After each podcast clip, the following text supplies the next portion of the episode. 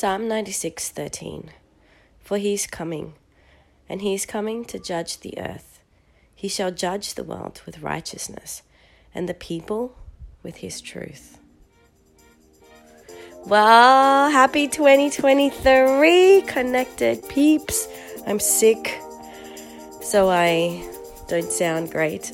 I don't feel bad, but I don't sound great. And my ears are blocked. So, I may be yelling at you, but I can't tell. Hope you've all been well. I have been on a bit of a break on a Okay, don't don't be throwing little jabs at me because I haven't been recording for a while. Because you'd be like, yes, yeah, I've been on a break for ages. Let me clarify that. I've just come back from holidays, so my family went up to Cairns. Um, and honestly, all I could think of, well, actually, no, not all I could think of, but I was constantly thinking about coming back and recording an episode and catching up with you. Uh, so I have, yeah, I've been really wanting to just get back so that I could um, record an episode. So today I wanted to talk about, okay, so I'm thinking of calling this the liberal God, but only because most people would understand what I mean by that. But for those who know, I'm not into these labels of liberal and conservative. I am into committed Christian and other centered Christian as um, titles that I prefer better represent what I think we often try and express when we say that's a conservative Adventist and that's a liberal Adventist. But I'm just going to call it liberal God just because I think that everyone will understand what that means. But I guess what I mean by those terms, liberal, um, is a more accommodating, and I'm going to say God, but when I use the terms um, other centered Christian and conservative Christian, uh, with the other centered Christian, I mean someone who's more accommodating, someone who is more discerning about where a person is on their walk and being more empathetic about, hey, you know what, this is probably where this person is at, and for them, maybe a very simple commitment um, in their faith journey right now, this next step, um, is probably a really big accomplishment rather than, hey, you need to burn all your DVDs and uh, throw out all your clothes and clean out your fridge and kind of um setting the bar real high for someone when they're just coming into the faith which I would kind of say that that might be more of the committed Adventist uh, approach in some ways. But when I use those two terms, um, they're their strength is also their weakness. So um, I'm not going to go into that too much because that's not what I want this whole episode to be. But um, I've been, as a parent, and maybe as a parent who really doesn't want to stuff up with their kids, as a parent who's really aware of, I get one go at this. and I know in myself there are clearly some things that I'm like, okay, Catalina, that's not the mother that you want to be. Um, I really want to change that, or I'm actively aware of these things. Therefore, I kind of don't need any help in trying to determine whether this particular way of parenting is good or not. Like, I just know it's not good. Sorry. Um, and then there are other things where I'm like, I just don't know. Like, I'm like, oh, let's try and see what, how the girls respond to this and see how that approach works. And I'm finding myself in these teenage years with the girls, we're having discussions about things that are much bigger than, oh, I want the big Lego, not the little Lego, or, um, things that just are going to have a greater impact on the girls' character formation, on the decisions that they're going to make for their faith. And then ultimately, I feel there are some decisions that I feel are giving me a little bit of a glimpse of what the girls potentially are going to do with their lives as adults who no longer have an, an a parent um, kind of nudging them in the direction that their parent wants them to go. And that has been really, really um, scary because as much as I want the girls to make certain decisions and I guess I look at it and I'm like, yes, like if you take this step in this direction, you know, two kilometers, two kilometers down the track, I know where this kind of decision is going to have you when you're 20, when you're 30. So I'm constantly wanting to nudge them that way. And trust me, I do. Like, there are certain things that I'm like, no, like, I cannot let go of this just yet. So there are things where I, I do that. And certain, um, you know, crossroads I'm very good at um, turning the indicator on for the girls so they know they are going left or right. And then there's other ones where I feel like I need to let go.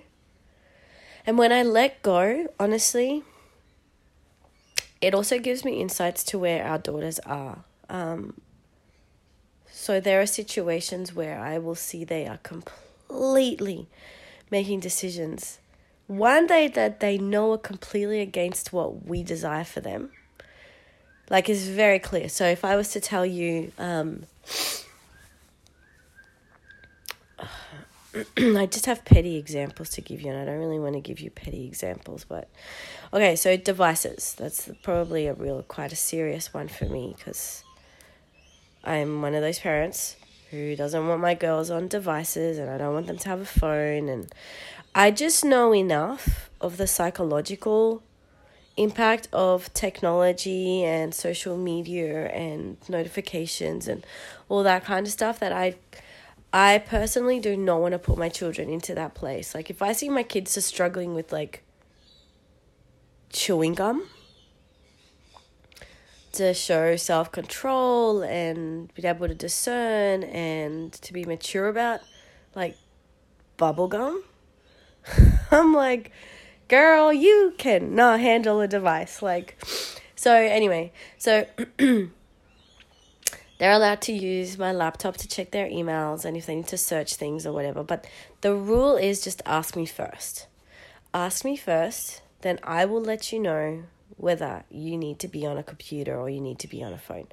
Now, I know there is one of my daughters that has a much more um, impulsive need to just touch a phone. Okay, so it's not even like I need. Can I just check something? No, it's like she'll she'll grab my phone and check the time, and my phone is right next to a clock, and I'll be like, "Did you need to check the time? Because there's a clock, literally, just look up, and the clock is right there."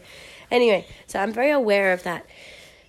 So, as we've been doing little trial periods of trying to have less restrictions and um, giving them more access and trusting them more, I can see that there is like very little um,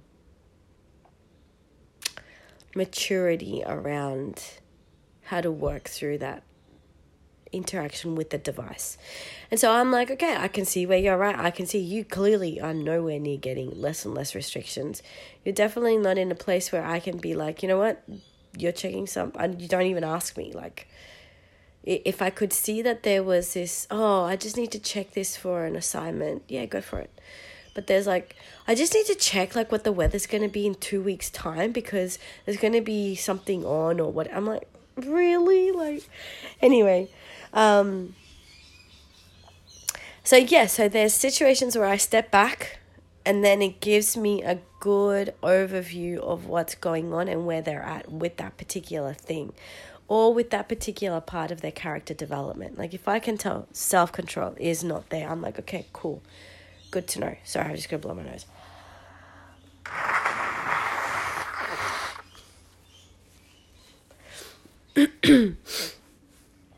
but one thing I've done with my parenting, and I have done this from the moment I became a parent, I have asked other parents for counsel, and it can be parents that I feel are doing everything really well, and parents that I feel are just doing one thing really well, and so I, I seek their advice in that particular area. Or, um, sometimes I don't even care where you're at with your kids, and uh, even if I don't really know where your parenting style is at and how that's working for you, I'll still just ask questions. Like I'm, I'm always, I've always been the type of person like if I don't know, just let me ask questions.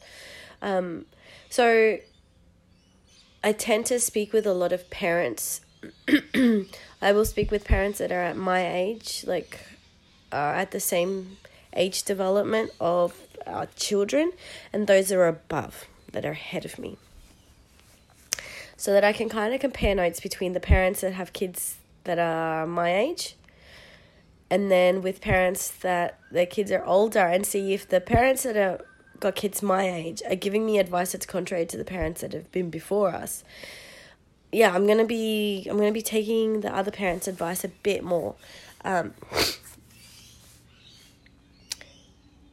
And then there's parents that I've never been able to speak to, but I've just seen their kids. I've, observed where their children are at, and I've kind of like tried to get into their mind and be like, okay, this is maybe how they would have done it, or how I think they did this, or whatever. And so I just randomly will try and work out how they did, how they got what they got.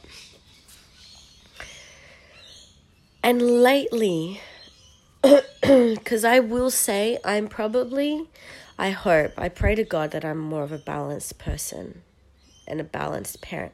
But I feel there are certain things now with the girls getting older and me choosing to step back to let them make decisions and make mistakes.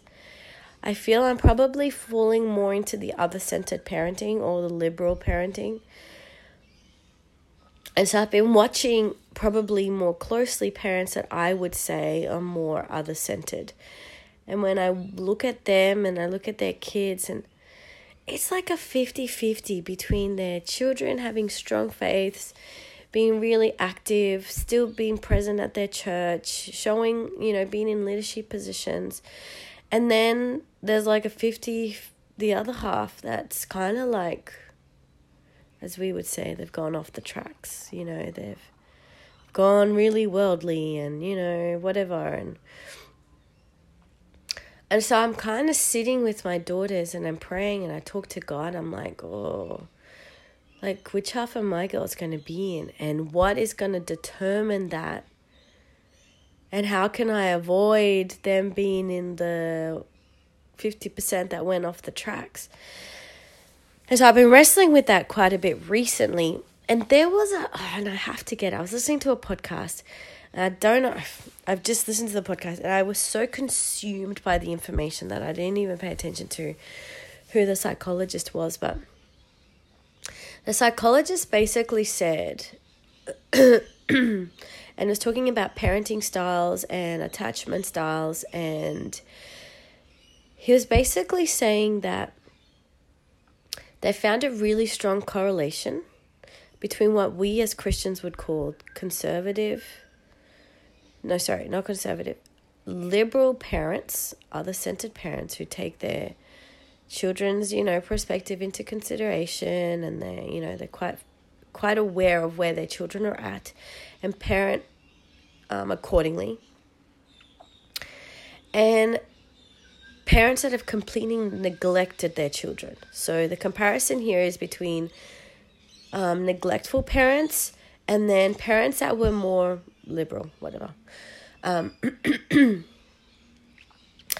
he, in his research, he has found that it's almost basically the same percentage of kids that go off the tracks that came from neglected. It wasn't so much abusive. So there was a big difference between it being an abusive parent and neglectful parent, which, you know, uh, neglect is a form of abuse as well. But in terms of us looking at um, what we would classify as abuse, as a parent who was physically, emotionally, um, and mentally abusive to a child, whether that was um, through physical discipline or um, neglect can fall under that. But neglect is much more um, this idea of disassociating with your child.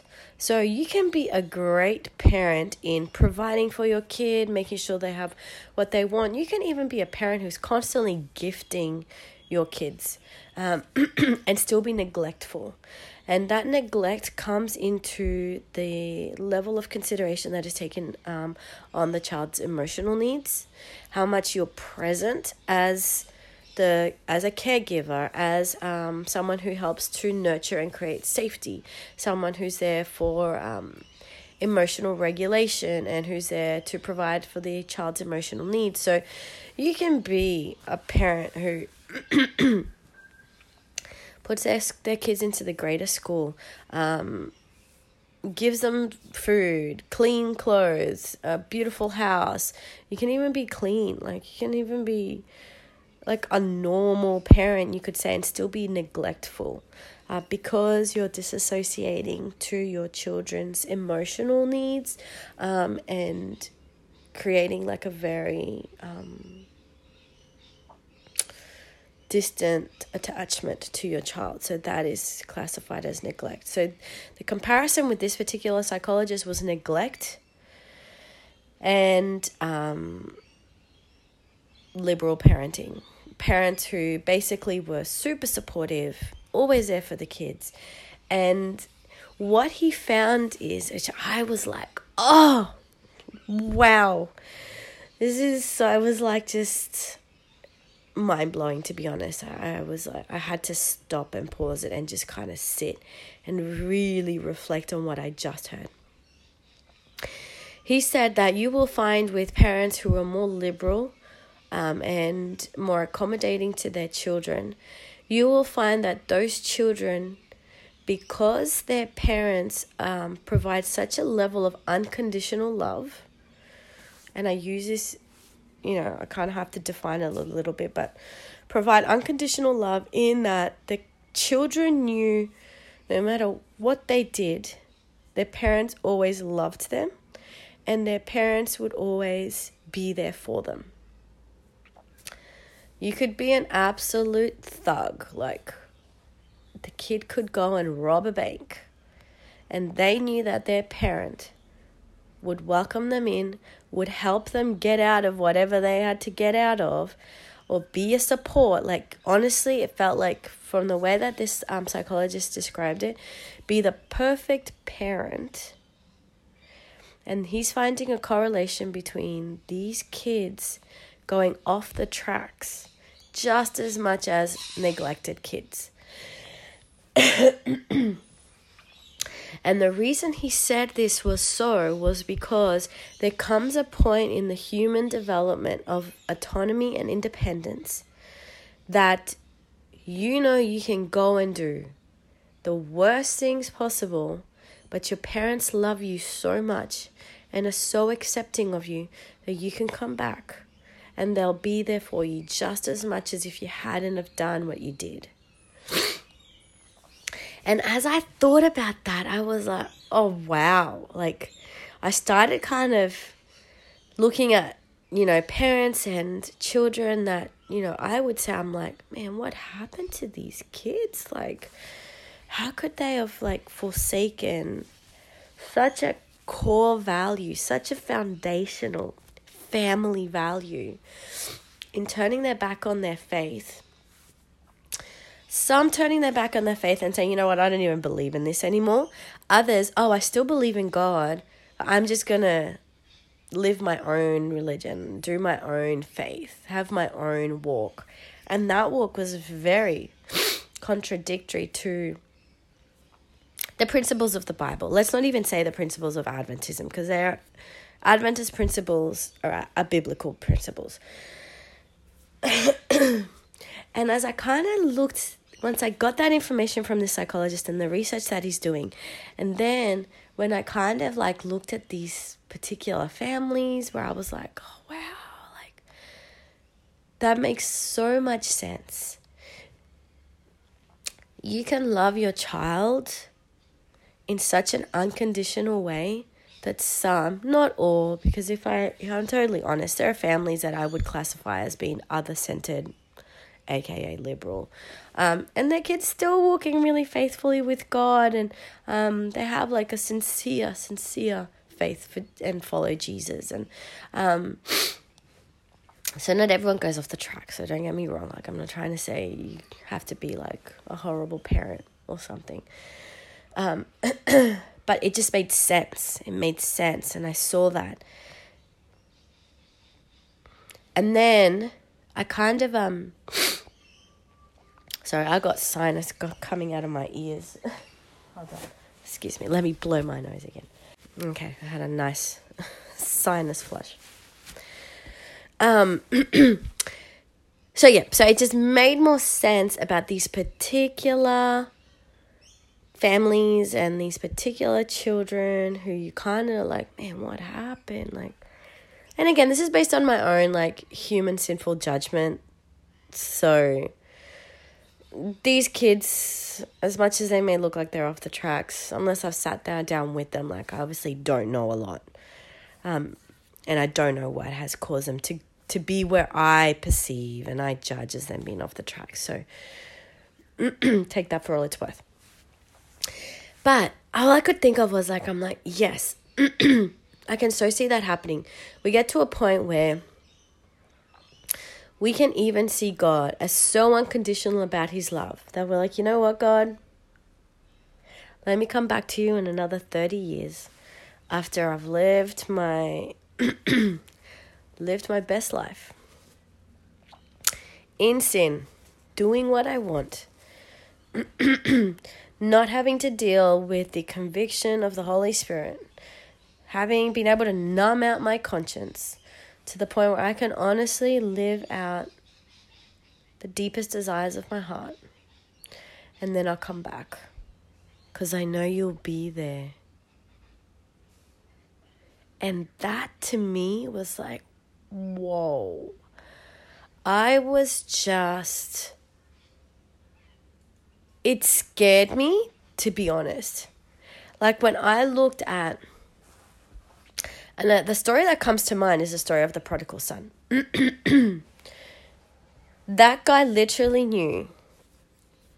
He literally knew when he was eating with the pigs. He's like, you know what? My dad feeds feeds his servants better than this. I can go back and be a servant and I'll still be happier than what I am right now. That guy, the prodigal son, knew the character of his father so well that even after he had asked for his inheritance in advance, even after he'd gone and lived a life, he'd gone and lived his best life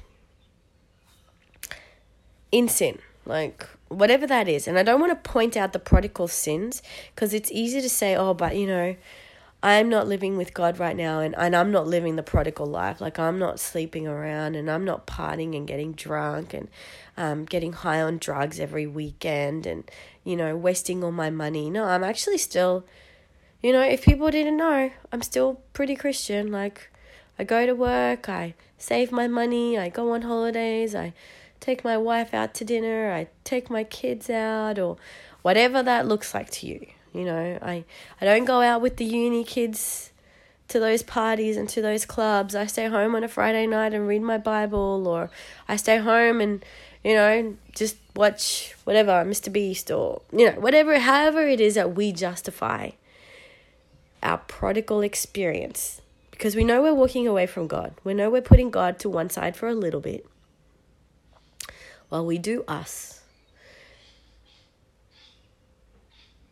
But but is it because we're falling onto this safety net of I'm going to go live my best life, whatever that looks like. And I say my best life because I think there are there are moments and I know it has happened to me where I'm like, you know what, my best life without Jesus yeah, it, it's kind of kind of tempting. I kind of right now where I am with my walk, I do want to live my life doing things my way and not having to deal with my conscience and I just want to be in sin. And I just want to be in rebellion and I just want to have independence and autonomy and to make my decisions without having to worry like how does that sit with my my salvation? Like I just I want to do do me. And so I say my best life in that way. However, let me tell you, from what I have learnt in my many years of wisdom in this Christian journey, my best life is going to leave you exactly where the prodigal was. I guarantee you, you are going to be eating with the pigs.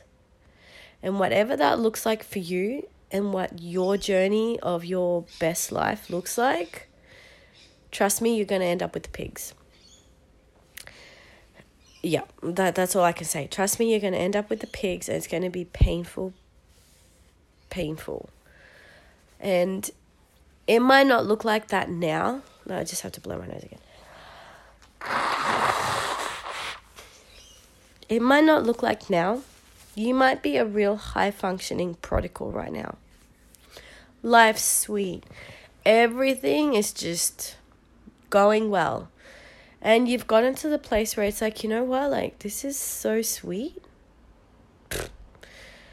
No wonder, like, I'm taking this path. Like, I really didn't need the Christian thing. I really didn't need the faith thing. I really didn't need the feeling the judgment and feeling convicted and feeling uncomfortable and um, if you felt guilt, the guilt of not being able to live my life and no matter what your life looks like right now, whether you're putting God on pause for a little bit or stepping aside from your faith for a little bit, because you're questioning it. Now, there's a difference, I believe, in stepping back from church and stepping back from roles and maybe even just taking some time just for you. Maybe stepping back from going to church. There's a difference between stepping back to strengthen your faith, stepping back with a deep longing and desire for something richer in your spiritual walk, and stepping back because you just want to do you. So I'm talking about stepping back because you want to do you. You just want to make your own decisions without having to worry about how that sits with God. That's the stepping back that I'm talking about. And there's a real danger in knowing that God is so loving to the point that you can go and sin and and turn your back on him because you know you can turn back around whenever you want. And the reason why I'm coming to understand that there's a danger to that is because in failing to trust God's guidance, in failing to understand what God really has for you, and understanding what His counsels, what His word, and what His commandments have for us we are going to fall for a trap where we don't trust God to guide us and protect us, but we trust God that He will be there after we have made decisions that are seriously going to affect us for the rest of our lives. They're going to impact how we see the rest of our life because we failed to trust God's goodness. And I think there's a difference in trusting God's goodness and trusting that He's just always going to be there. He'll always take us back. There are situations where I have been where I have clearly said to my girls, I'm like, I can't think of a specific example, but um, I don't know. Okay, and this is probably because I'm not perfect, but you know, we can work on it. No, I'm just joking. So, there's been situations, let's say, I'm going to give you this random example where I'll say to the girls, um, we can't go to the shops today because they close at five, whatever. And they'll be like, "No, mum, but I'm pretty sure they close at 5:30." I'm like, "No, today they close at 5."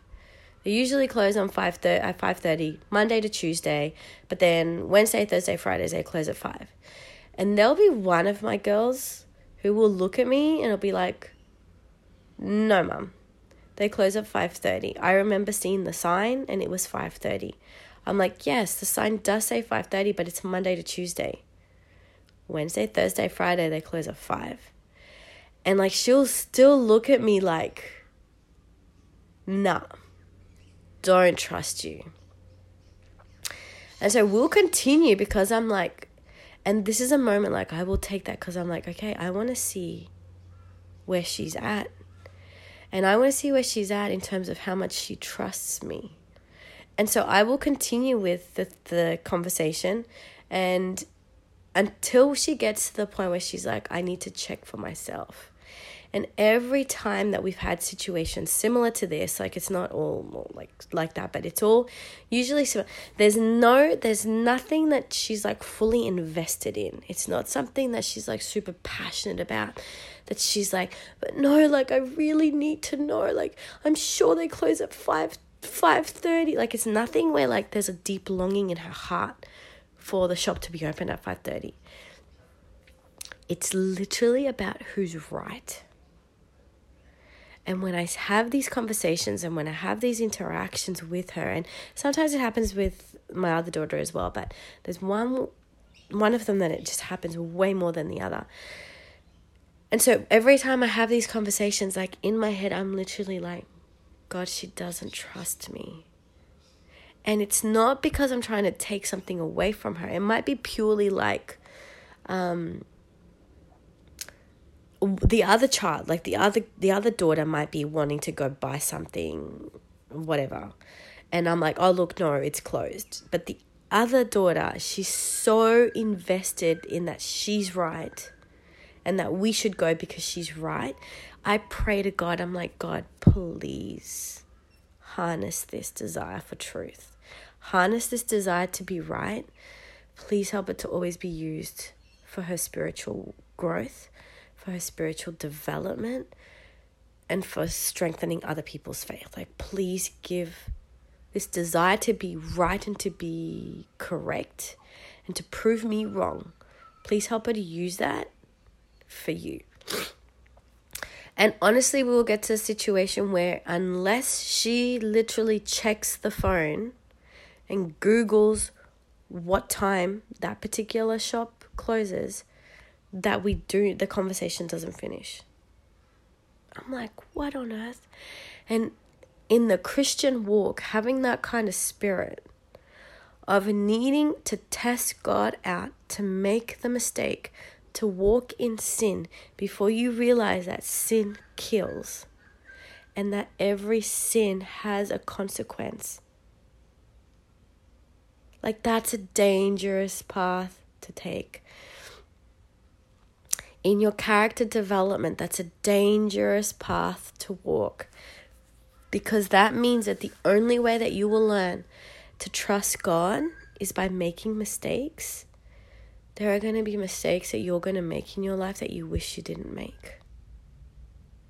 There are going to be mistakes in your life that are going to take you through such darkness that you're even going to lose hope in God you're going to lose hope that things are going to get better because you needed to check for yourself that it was true. And that's that's a really dangerous, painful path to take. And so, in this idea of like this unconditional love of God, that I can walk away from God and come back when I'm going to have kids, or come back when I marry like a Sevi boy, or when I marry a Sevi girl, you just don't know. You just don't know.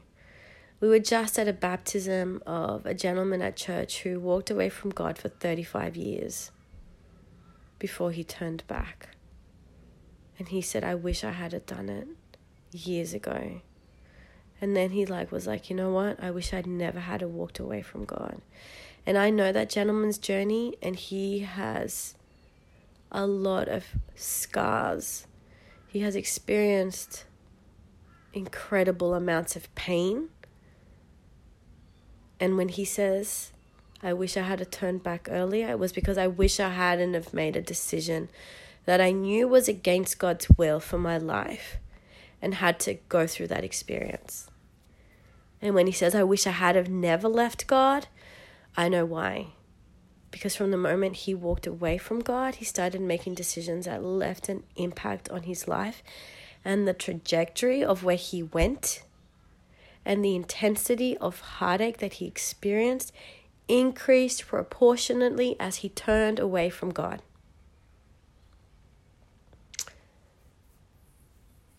And yeah, like that's that's not the place the place we want to be. At the end of the day, like every sin will have a consequence. I guarantee you, regardless of how big or small your sin is. Regardless of how it started as a little sin and then ended up in a sin where you were like, what on earth am I doing here? Whatever your sin looked like, or whatever your journey or your break from God or your break from church, your break from religion, whatever that, that has looked like for you, there is going to be a part where you are going to make decisions and compromises on your faith and on your convictions and your values that you never thought you would have when you made the decision to take a break. I can guarantee you that that's going to happen. Um, and it might be subtle, and I don't mean like, you know, you're going to be going from whatever, like living a typical cookie cutter Adventist experience to then, you know, cooking drugs and getting high and sleeping around and stealing and whatever, your life might just look like you're just going to function every day, go to work, still be a decent human, still be still have morals, still have values. But there are going to be areas in your walk where you're going to be like, yeah, and I won't do this and then 3 months later, you're like having the the mental dialogue with yourself about how you know what it's not that bad if you do do that thing that you said you weren't going to do three months ago. You're going to be having those conversations and you're going to be putting yourself in those positions. So yes as i kind of reflected on that whole idea of um, the liberal parenting and um, the liberal god his goodness and his unconditional love was never there for us to think that we'll walk away and we'll come back. The reason why he was there, I believe, to give that other centered love and to be so unconditional about accepting you when you're ready was is that so that you never feared turning back.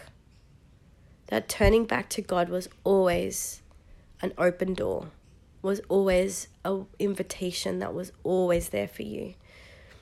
His goodness was for that.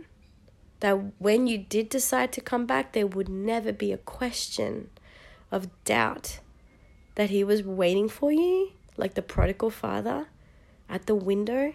He's been watching and waiting for you to come. And when you do come, He doesn't even wait for you to get to Him, He races back to you and embraces you and says, I've been waiting for you all this time. That liberal parenting is for that. It's for you to know that you can come back whenever you're ready and it'll be as though nothing had happened in the way that He relates to you. Nothing will change. It was unconditional. It was the same, His love and His desire to be with you and to walk with you and to do life with you would be the same as it was before you left as when you come back. And I think that's that's what um, I'm really starting to learn. And I think with my opening verse about God's judgment, we have to also have that in the back of our mind. God is a God that judges. As much as we know His unconditional love and He's always welcoming and There are going to be decisions that we have made that when jo- when God sits and judges those decisions, he's going to say, "Yeah, that was like straight out rebellion. That was you completely following your heart and desiring to do evil and wickedness." And so he does judge that. And we have to be aware of that and we have to be aware of the impact of what those decisions make. I know that there are going to be many Christians who lived the prodigal life and died in the pig pen. They never made the decision to come back to God. And because of that, we have to be really aware that whatever our journey looks like, whenever we say we're going to come back to God, we don't know what that's going to be like. What could have started as like a three month break can end up being 35 years. And for some people, they never came back to God. And is that really a path that we want to take? Like, do we want to have a Russian roulette prodigal experience where we never made a decision to go back?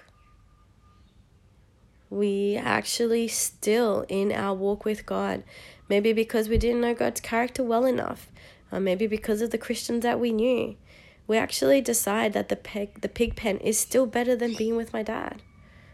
The pig pen is still better than going back to the father. There are many people who are still choosing to stay in the pig pen, in the pain of the brokenness that they experience because they didn't know the father well enough. So, where are you at? Where am I at? And I know I've decided that even in the moments of weakness, even in the moments of when I'm like, you know what, like different temptations come to me and different things kind of trigger different responses from me on on spiritual level. Even then, I've I've remind myself I've been in the pit of sin. I know what that looks like. And I knew how deep that pit could get that I was like, I'd rather not. I'd rather settle for a mediocre experience, a spiritual experience where it's not rich. It might not be like,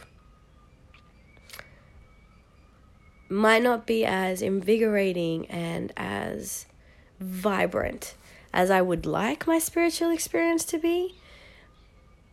But I know that what the devil and sin has to offer is going to be even more unsatisfying. Like the dissatisfaction that I'm going to experience without God is going to be much deeper than any dissatisfaction that I experience in my spiritual walk and I'm not I'm not willing to take that path. I'm not willing to do that because I know that with sin will always come pain. Following God, even when you're not 100% invested in Him, is still going to give protection and safety. And some of the essentials for like a thriving um, life experience protection, safety, security they're like foundational essentials for just a holistic emotional, mental development. When I take that out and fall into the uncertainty and the unpredictability of sin, you're setting yourself up for some really, really challenging times. Um, okay, so I'm going to finish on that. So, recap on what I've learned with regards to that is hey, in being such an unconditional parent, in providing so much safety for your parents, for your for your children and security and letting them know that no matter what happens they can come back to you. There is a small amount of danger in that because your child then knows they can do whatever they want and nothing can happen. And so I'm trying to balance that out with trying to get the girls to understand hey, there still is a consequence to your choice. And whether the consequence comes through me or whether the consequence comes through your decision and how that's going to impact your life, every decision that you make to rebel and to do wrong and to follow your heart and be sinful will have a judgment, will have a consequence, will have an impact. The other day, random, we were talking about, I don't know how we got on the conversation. And um, anyway, obviously, I can't even remember what the conversation was about because I kind of blanked out after Chloe made her comment. And Chloe says to me, she's like, Yeah, if I ever got pregnant, as in now, like quite young, she's like, I know you would kick me out. And I, it broke my heart because I'm like, oh, how could you even have thought that I would do that? Like, I was like, wow. With my with my daughters, we have conversations about everything and anything, and trust me, some parents probably think that that's not good, but this is where we're at with the way that God has led us in, in how we parent um, our girls. And so we've had conversations about everything and anything. And I don't know how, in all those conversations of us talking, and we've never talked about the girls, if you were to have a baby out of marriage or if you were to have sex out of marriage, like we've never had those conversations. And I guess that's probably where she perceived that that's um, the decision that we would take. But when she said that to me, and she's like, You would kick me out if I had a baby, I was like, Wow, I don't know how we have made you even have that perception of us. And so I'm like, baby, no way. I would never kick you out. I'm like, I would help you in everything that you needed. Like, I would take care of, like, our grandchild with you. Like, no way. I wanted her to really understand, like, no, like, that would not kick you out. But then in that same moment, in in laying down that unconditional love that I have for her, I then was like, but baby, just remember, like, if, if you were to get pregnant, if the boyfriend that you had doesn't want to be the dad, do you realize your daughter's, your child, it won't have a dad? And we don't know how present the dad would be. And you'd be on your own. As a parent, like I was like, let me lay down the judgment that comes with that decision. I really felt heavily impressed that I need to balance out the love and the nurture and everything that I can provide as a parent. But I'm at a place now with the psychologist and with the idea of the prodigal son and the idea that, you know what, God does place judgment on us. There is blessings and curses. And so I was like, but just think about what your life would look like. And we sat there and we thought about what her life would look like as a single parent, as a teenage parent. And yeah, I wanted that to sit with her. I wanted that to sit with her just as much as no, like we would make a room for you and we would have a nursery for your baby and I would work however I needed so that we could work around to support you. And if you're still at school like you know I would prioritize looking after your baby and you going to school like we laid down the pros and cons of a sinful decision rather than making sure to cater for Chloe knowing that she has safety, that she will have she can rely on us, she'll have support, we'll be there for her. I yeah. And I think that's that's that's the sweet spot. Don't underestimate the impact that sin has while also making sure to provide that safety around that sin and around um, the decisions. Okay, so that was a lot I had to say. I'll talk to you next week. So we are back to weekly recordings, and I am putting that out so that I have to commit to it. Um, don't know when that will happen, but I am planning on. Yes, I have a lot on this year, and in different ways. So I need to be much more organized in my time because there's a lot of things that I have to get done this year. And the only way to do that is to be a little bit more structured and have a bit more routine. So I'm hoping to that it will be on a regular day, but until I get my days all sorted out and um, I get all the feedback and extra information from all the other people that need stuff um, I kind of can't lock in the podcast because that's probably the one that's more flexible. Okay, so until next week, my prayer, my hope, and my desire that you stay warm in God's love, that you stay cool for Jesus' name, and may the Holy Spirit continue to guide you so that you can be a balanced Christian, a balanced parent, but above all things, I pray that the Holy Spirit can guide you to see God as the balanced God that He is, um, a God that is always welcoming. He's waiting for you, just like He was waiting for the prodigal. But at the same time, please remember that every sin has a consequence. Um, and even the prodigal son had to go through unnecessary heartache because he wanted he wanted things his way um, and he didn't trust the father enough. Okay ciao for now. I'll chat to you next week. Bye